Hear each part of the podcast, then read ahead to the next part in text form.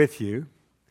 And special thanks to the young people team that a week ago helped us get our stuff out of the semi-trailer. I see several of your faces here. I uh, didn't get to interact with you very much there because I was busy pulling stuff off from deep in the semi. Bonnie got to see your faces because she was at the door welcoming you. And I thank you, church, for your interest in our need and appreciate that.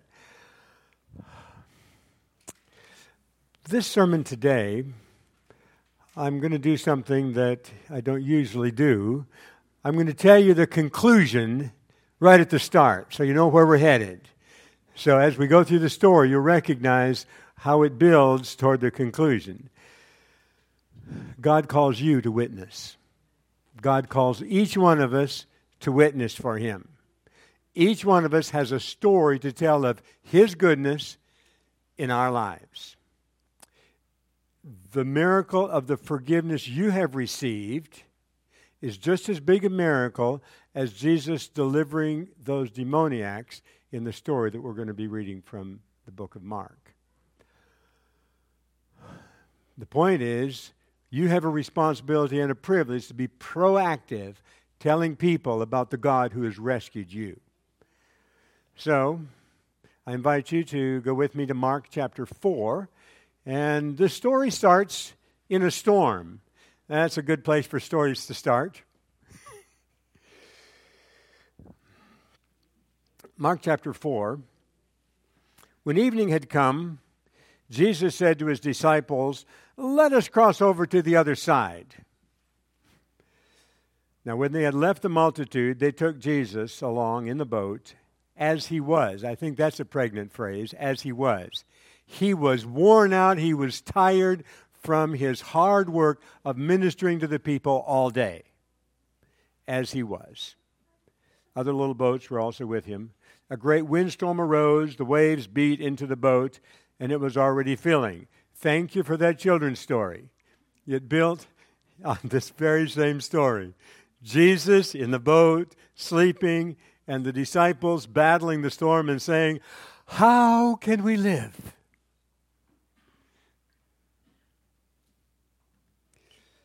Verse thirty-eight, Jesus was in the stern, asleep on a pillow. When Mister Horvath brought his pillow in here, somebody said, "You're not going to need that today." I saw what he was using it for. He's not trying to take a nap during my sermon. But um, Jesus slept during the storm. He absolutely slept. How could he sleep during the storm? Because he knew who he was. He knew whose he was. He knew that his purpose was still being fulfilled, and he was comfortable. He could sleep. God will take care of me. Even at camp meeting in the storms. Have you noticed that the devil throws storms at camp meetings? I hope you've recognized that. When God's people gather together, Satan sees that as an opportunity to try to attack, attack God. Don't be surprised, but you can sleep at peace because God's got us in His hand. He'll take care of us. We can rest in Him.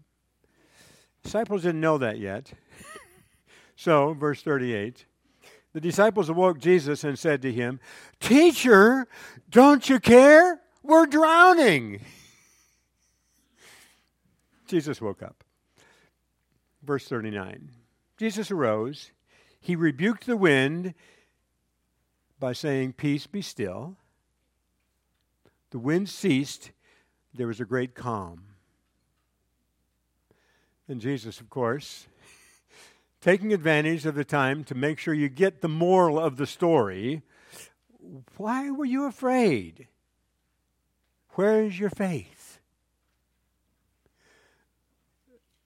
We need to grow in our understanding of God's provision for us, that when the crises come, the first thing we say is, "Praise the Lord. God has accounted us worthy to face this crisis. God has promised He'll see us through the crisis." The Christian walk is not a statement that you're not going to have trouble. The Christian walk is a statement that God will be with you through the trouble. Of course, the disciples are shaking their heads saying, who can this be? They did not understand that the Son of God, the Son of Man, Jesus, was coming to show life. They were getting the picture, but it was slow for them to come, and it's sometimes slow for us to get it. But we need to get it. God is taking care of us. Meanwhile, while this is happening out on the Sea of Galilee, up on the shore, there are a pair of demon-possessed men. Sometimes we call them demoniacs. Simply that means that the demons have taken control of their life. They saw this storm stop precipitously. They recognized something supernatural is happening. And then they saw Jesus come to the shore. Every once in a while I need to check my notes, make sure I cover the important parts. Oh, yes, where did they land? Gadara. We call these men the Gadarenes. This, this part of the Sea of Galilee is in the northeast corner of, yeah, I know. I'm going to give Samuel a hard time because I, I don't stand in one place. We already talked about this, and he'll just have to do what he has to do. But um, the Sea of Galilee, I've been on that sea. It's it's nowhere near as big as Lake Michigan, but it's lots bigger than Lake Cadillac. Um, it's big enough for ship uh, um, sailing vessels to travel on it, but it's deep enough and open enough that it can get some real serious storms. The uh, area where Jesus is going to is up near, it's been in the news, the Golan Heights, that northeast side of the Sea of Galilee. This was a part of the territory of Israel that had been assigned to the half-tribe of Manasseh, the eastern half-tribe of Manasseh. Well, a lot of time has happened. There are still some remnants of an understanding of the worship of the true God, but it's been really mixed up and messed up because the various conquerors have killed a lot of the people, taken captive even more, and brought in people from other nations who asked the, the locals, how do you worship your God? And they gave them a sort of an understanding of who God is. And so the worship in this area, we call it syncretistic. It was a polyglot of, of different kinds of worship. God was being worshiped along with other gods. My God's a jealous God. He's not ready to share. So there were things going on here. They knew a lot more than they were doing, but they didn't understand the true character of God. That's an important thing for us to understand. I'm so glad for the for the Strong Tower Radio and this proclaiming the character of God. Hallelujah. That's what we need to do in our personal lives. So, Jesus' arrival produced a lot of tension. These possessed men saw Jesus and had some hope. Maybe there's deliverance. The demons who were possessing them saw Jesus and said, maybe there's a chance for us to attack and overcome Jesus. Our master Satan will be real happy if we can mess with Jesus. So, chapter five. They came to the other side of the sea, the country of the Gadarenes. When Jesus had come out of the boat, immediately there met him out of the tombs a man with an unclean spirit. And you say, well, Pastor Fred, you've been saying there were two. Yeah, I read the other accounts. I believe there were two. Now, why would there only be one mentioned in this? Well, I've got an answer for that. When you go to court and testify, the judge likes to listen to your testimony. And if somebody comes along and gives another testimony about that same scene, that same situation, if his testimony exactly matches your testimony, the judge is going to say, they've been in collusion.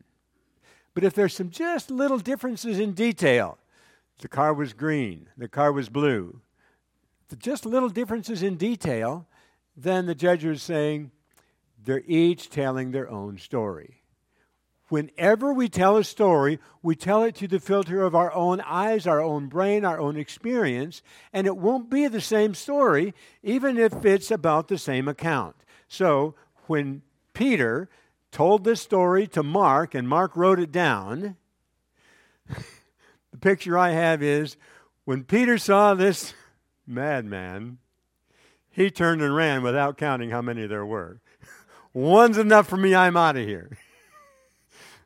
Well, whereas the others watching and remembering the whole story, they says, there were really two of these guys, and they were scary. They were very frightening. Dwelling in the, among the tombs, so these were guys living in graves. People don't usually live in graves. No one could bind him even with chains. As I researched the story, I discover these men had been tried to be controlled. The um, the various authorities, policemen, soldiers, had put handcuffs on them, manacles, shackles, perhaps even a collar around their neck, around their feet. Did not work. They broke them off, or at least most of them. It says they broke the chains. And it also says they were naked. Now, none of us look real pretty naked. I know they make lots of money on these on these pornography sites with nakedness, but that's all airbrushed. we, we, we just don't have much to show. And when we see somebody who's naked, it's it's disconcerting and offensive. It puts us off. Why would Satan want to take the clothes off from these people? Did you ever think about that? Go back to the Garden of Eden. Why did God give us clothes in the first place? Adam and Eve had lost the robe of Christ's righteousness, and he said, it's not good for you to be naked. Let me give you a symbol of my righteousness to cover you. Our clothes are a symbol of the righteousness of Jesus, and the devil has been trying to mess with our covering ever since that first day. We as Christians, if when we dress ourselves in the morning, we realize I am dressing to let people know about God and His love. The character of God is revealed in our attire. The devil pulled the clothes off from those guys, and they were very messed up looking. They'd cut themselves, so they've got scabs and sores and blood and messy, messy looking. They were scary. Was Jesus scared? Of course not. He knew who he was. I'm a child of God. God's got me in his hand. He's taking care of me. So he watched those guys coming at him, and when they got close enough, he said, stop. He didn't have to say it with words. He could say it with actions, and they stopped. Get back to the book. Remember where our conclusion is. God's calling you. He's had, you have had an experience with God. Dwelling among the tombs, no one could bind him even with chains. He had often been bound with shackles and chains, and the chains had been pulled apart by him, the shackles broken in pieces, neither could anyone tame him. Always, night and day, he was in the mountains or in the tombs, crying out and cutting himself with stones. Oh, what a messy picture. What a poor, hurting man. When you meet somebody who seems messed up, they probably are. They need someone to share the love of Jesus with them. It's sometimes it's hard. They come across mean and ugly. But know that it's not about you. Their anger is really not against you. You're probably a stranger in their life. But Satan is trying to attack God. And he's hurting a lot of people. And they're messed up. When he saw Jesus from afar, he ran to worship. Do you have that picture? These men, possessed of demons, are coming trying to worship Jesus, and the demons are letting them get about so close, and the demons are ready to attack Jesus. What's going on? This man is all messed up. Yeah. And when he gets there, Jesus kicks the demons out. Now, we've got to have a few words about that, too.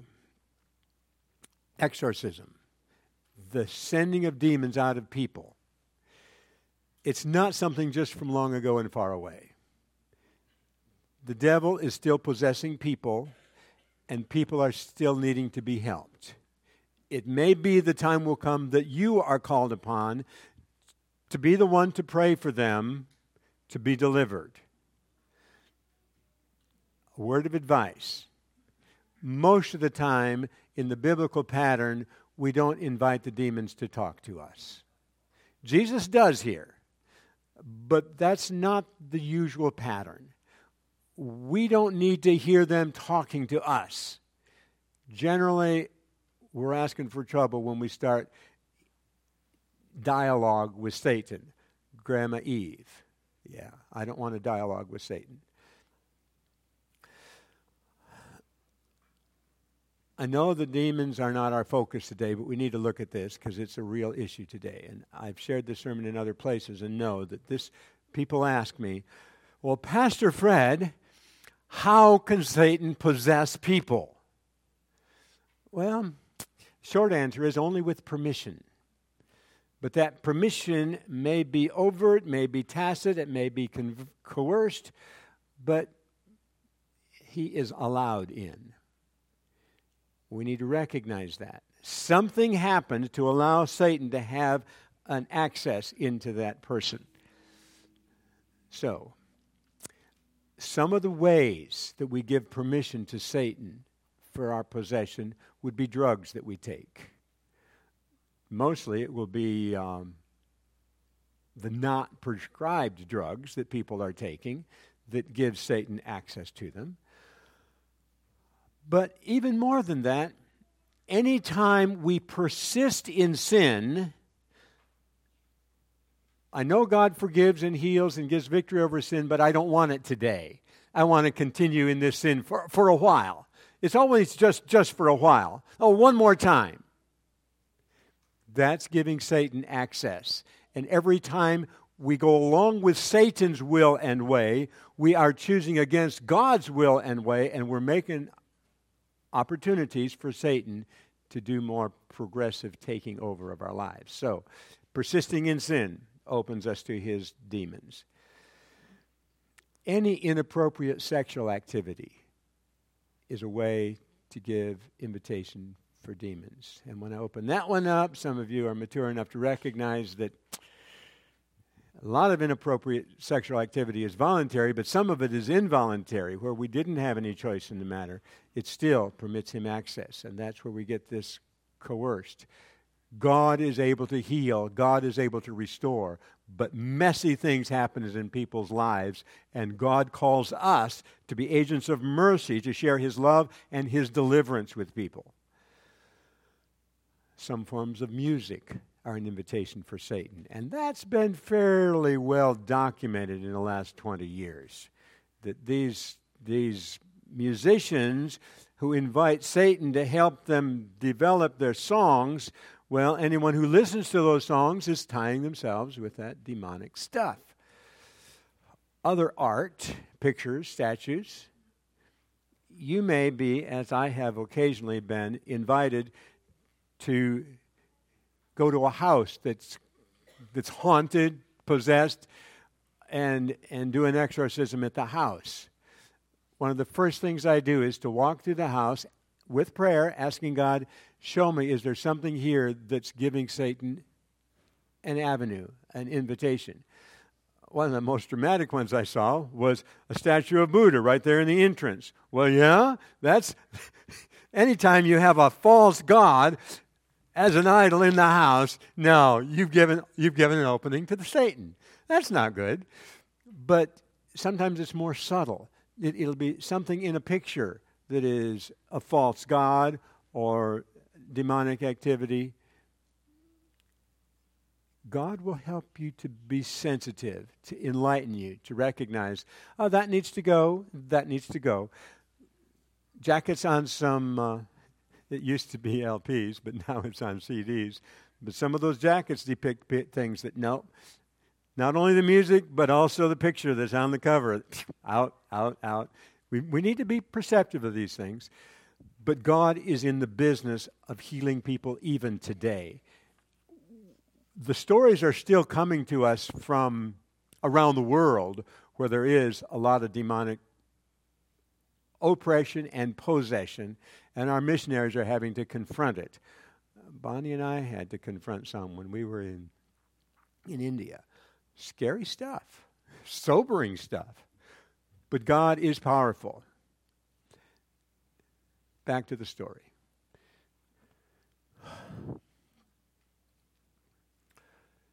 This man coming to worship Jesus. I know, Samuel, I just keep moving on you. And I'll just do it. I'll ignore you. Um, this man comes in verse seven. The man wants to worship, but the demons are the ones who are doing the talking. What have I to do with you, Jesus, you Son of the Most High God? I implore you by God that you do not torment me. Jesus didn't come here to torment demons. Jesus came to deliver people. Well, the delivering of people is going to mess with the demons' lives. Jesus said to him, come out of the man, you unclean spirit. And then Jesus asked him, and here I cautioned you, Jesus asked him, what is your name? He answered, saying, my name is Legion, we are many. And the demons begged Jesus, verse ten, that he would not send them out of the country. I've heard discussions of what that means. I don't really understand what it means, but I do understand that these demons did not want all of what Jesus could pitch at them. They're scared. They're asking for mercy. Well, Jesus is the one to ask mercy from. Verse eleven, a large herd of swine was feeding there near the mountains, and the demons begged Jesus, saying, send us into the swine that we may enter them. Now there again, you get an interesting conundrum. Weren't these Jews, didn't they know better than to have hogs? Yeah, they did. But remember that polyglot, that syncretized religion, that all messed up? They had conveniently forgotten. Oh, that was long ago and far away, but now we can do. No, now you can't do. It's still, the hogs are still bad for you. But two thousand? I mean, that's that's a lot of money. That is really a lot of money. If if you're into farming and you're trying to get money quickly, chickens and hogs are some of the fastest way to be making money. There's money in these hogs. People were planning on eating these hogs. But God blessed them by killing them. Remember, only thing God can do is bless. God is a God of goodness. And so even when things look, well, that was a bad thing that happened, on one side it may have looked bad, but think of all the people who were protected from eating any of those trichinosis germs that were in those hogs, from eating any of the fat that was going to cause heart disease that was in those hogs. God was protecting them in ways that we scientifically can recognize, but even more, Jesus was doing something powerful here. Now, the devil thought that he was going to get the people mad at Jesus by, by him destroying their livelihood. But Jesus was seeing a bigger picture that we'll get to soon. He was blessing. Whenever you go through a crisis, acknowledge that there's got to be a blessing of God in that crisis. Romans eight twenty-eight. Claim those promises. Trust that God will not allow anything to happen, but that He can bring good out of it for you and as a witness to the world. So, these hogs died. What a mess. What a big mess. Jesus gave them permission. The unclean spirits went out, entered the swine, about two thousand. The herd ran violently down a steep place into the sea and drowned in the sea. Those who fed the swine fled. They told it in the city and in the country, and they went out to see what had happened. Everybody's coming out to see what's going on. When a big crisis happens in the area, we need to know what's happening. So people went to see it. People still do. The looky-loos, they go to see. Sometimes it's not a bad thing. Sometimes it's a waste of your time and energy. They went out to sea and they saw Jesus. That was not a waste of their time and energy, but their attitude was wrong. They came to Jesus, verse fifteen. They saw those who had been demon-possessed, those who had been possessed by the legion of demons, sitting and clothed and in his right mind, and they were afraid. Did you catch that? These men who have been possessed by demons, running around naked, cutting themselves with stones, are now not only delivered from the demons, but they're dressed. Did Jesus snap his finger and put clothes on them? That's not what it says. I've read enough and seen enough to have a pretty good notion how he clothed them. Somebody said, I've got an extra shirt. I've got, I'm wearing a T-shirt. I'll give you my outer shirt. I believe the disciples shared clothes with these men, and so they were dressed from borrowed clothes. That's the pattern that Jesus does. If you've got more stuff than you need, God's given it to you so that you can share with somebody who's in need. That's the way God does.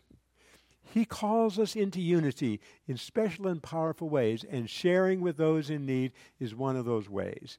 So here these men are not only delivered from the demons, but they're delivered from the nakedness.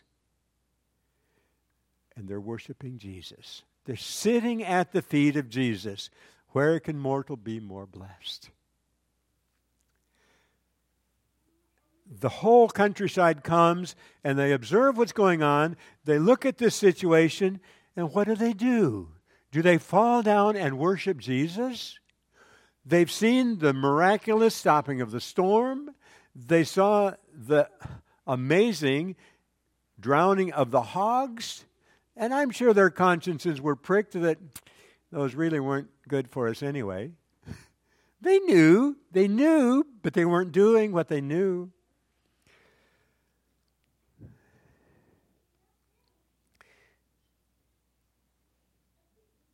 They saw it, verse eighteen. They knew what had happened who, to him who had been demon-possessed. They'd been told about the swine. And they began to plead with Jesus, verse seventeen, that he should leave. Jesus, just, just, just leave. We don't want you. Now, is that an awful thing to say? Of course it's terrible. But they didn't understand. And Jesus sent them away. Excuse me, they sent Jesus away.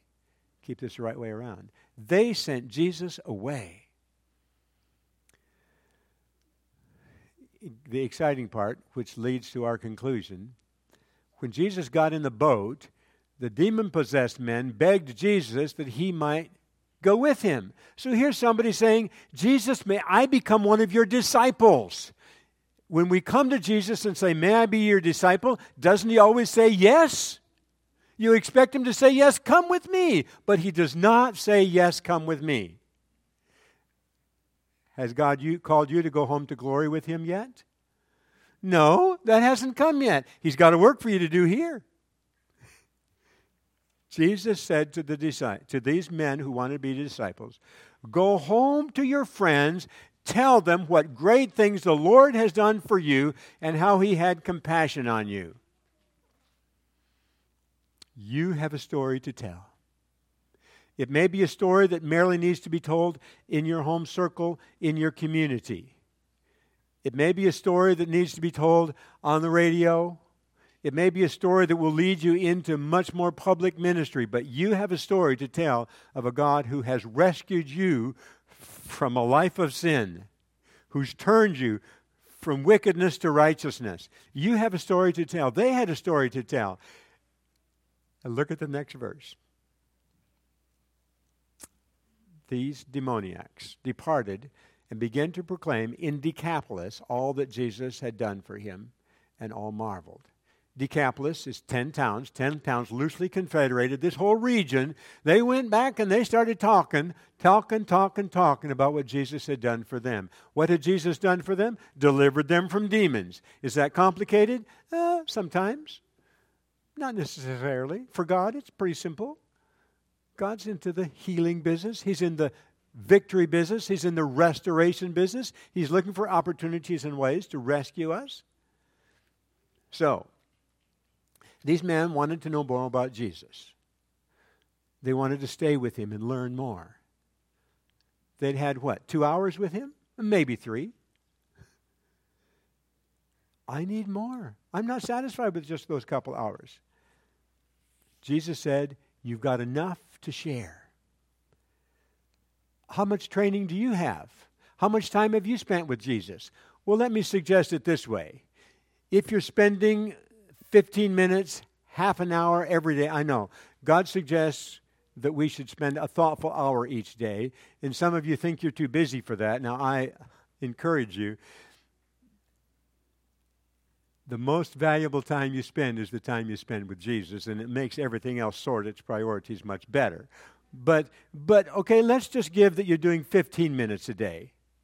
Within a week, you've got nearly as much as these men had. Within a week of, of spending that time with Jesus, you can have the time they had. Do you have a story to tell of what God has done in your life through your time with Him? We should have a story to tell. I have found that most often the passage of Scripture that I read and studied that morning is the passage that I need to share with somebody that day. Yeah? That's the way God works. We have a story to tell.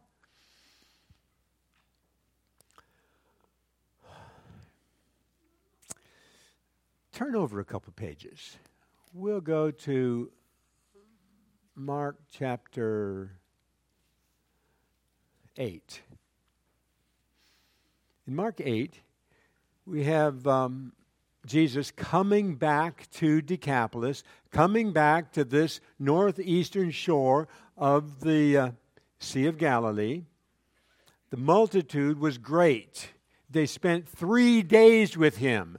These men sent as missionaries throughout Decapolis have spent three days, excuse me, have spent weeks or months telling people about Jesus. When Jesus comes back to the area, the whole countryside flocks to him, many more than those who'd send him away, but they come, and they spent three days sitting at the feet of Jesus, learning from him. And they're, they've run out of food. Jesus says to his disciples, I have compassion on this multitude. They have now continued with me three days. They, they have nothing to eat. If I send them away hungry to their own houses, they will faint on the way. Some of them have come a long ways. Verse four, his disciples answered and said, how can we satisfy these people with bread here in the wilderness? They've already forgotten about the feeding of the five thousand, and now there's only about four thousand there. But uh, they... they Takes them a while. It takes us a while to get it, how God provides. Jesus says, how much bread do you have? And they said, seven loaves. Now, in our picture, in, in our American culture, when we think of seven loaves of bread, we think of these nice raised bread loaves. You need to have a better picture of what it is. When Bonnie and I were in India, we ate chapatis, and that's probably the kind of bread they had. It's... um. flour and water, mostly, that's rolled out really, really flat and then fried on a hot griddle on both sides to to uh, to toast it. Um, tastes real good, but I mean, it's just, just as flat as they could roll it, and they're six, seven inches in diameter. Um, I could eat ten of them. Now, ten would be too much of one thing, so I usually ate only about four of them, along with the dal, they call it, lentils, um, that they that they serve with it. Uh, but there were seven. Goes on. Jesus commanded the multitude to sit down on the ground. He took the seven loaves and gave thanks, broke them, gave them to his disciples to set before them. They set them before the multitude. They also had a few small fish, having blessed them. He set them before the, them, so they ate and were satisfied. They took up seven large baskets of leftover fragments. Those who had eaten were about four thousand. He sent them away. Your witness, your testimony as a person dedicated to Jesus, committed to Jesus, sharing his life and his love, is what he asks for. That's all he asks for. Some people think of witness as something that I do. I will go out and witness. What you witness is your life. You are every moment witnessing. You are a witness. For good or for ill, you are a witness. God calls us to be intentional about our witness and tell what good things God has done for us. Bible studies may come. Keep it simple. Just talking about Jesus is mostly what he's asking us to do. Which is why, for our closing hymn, we have chosen hymn number one hundred twenty-one. Go tell it on the mountain, over the hills and everywhere. Go tell it on the mountain that Jesus Christ is born. one hundred twenty-one. We'll stand together as we sing.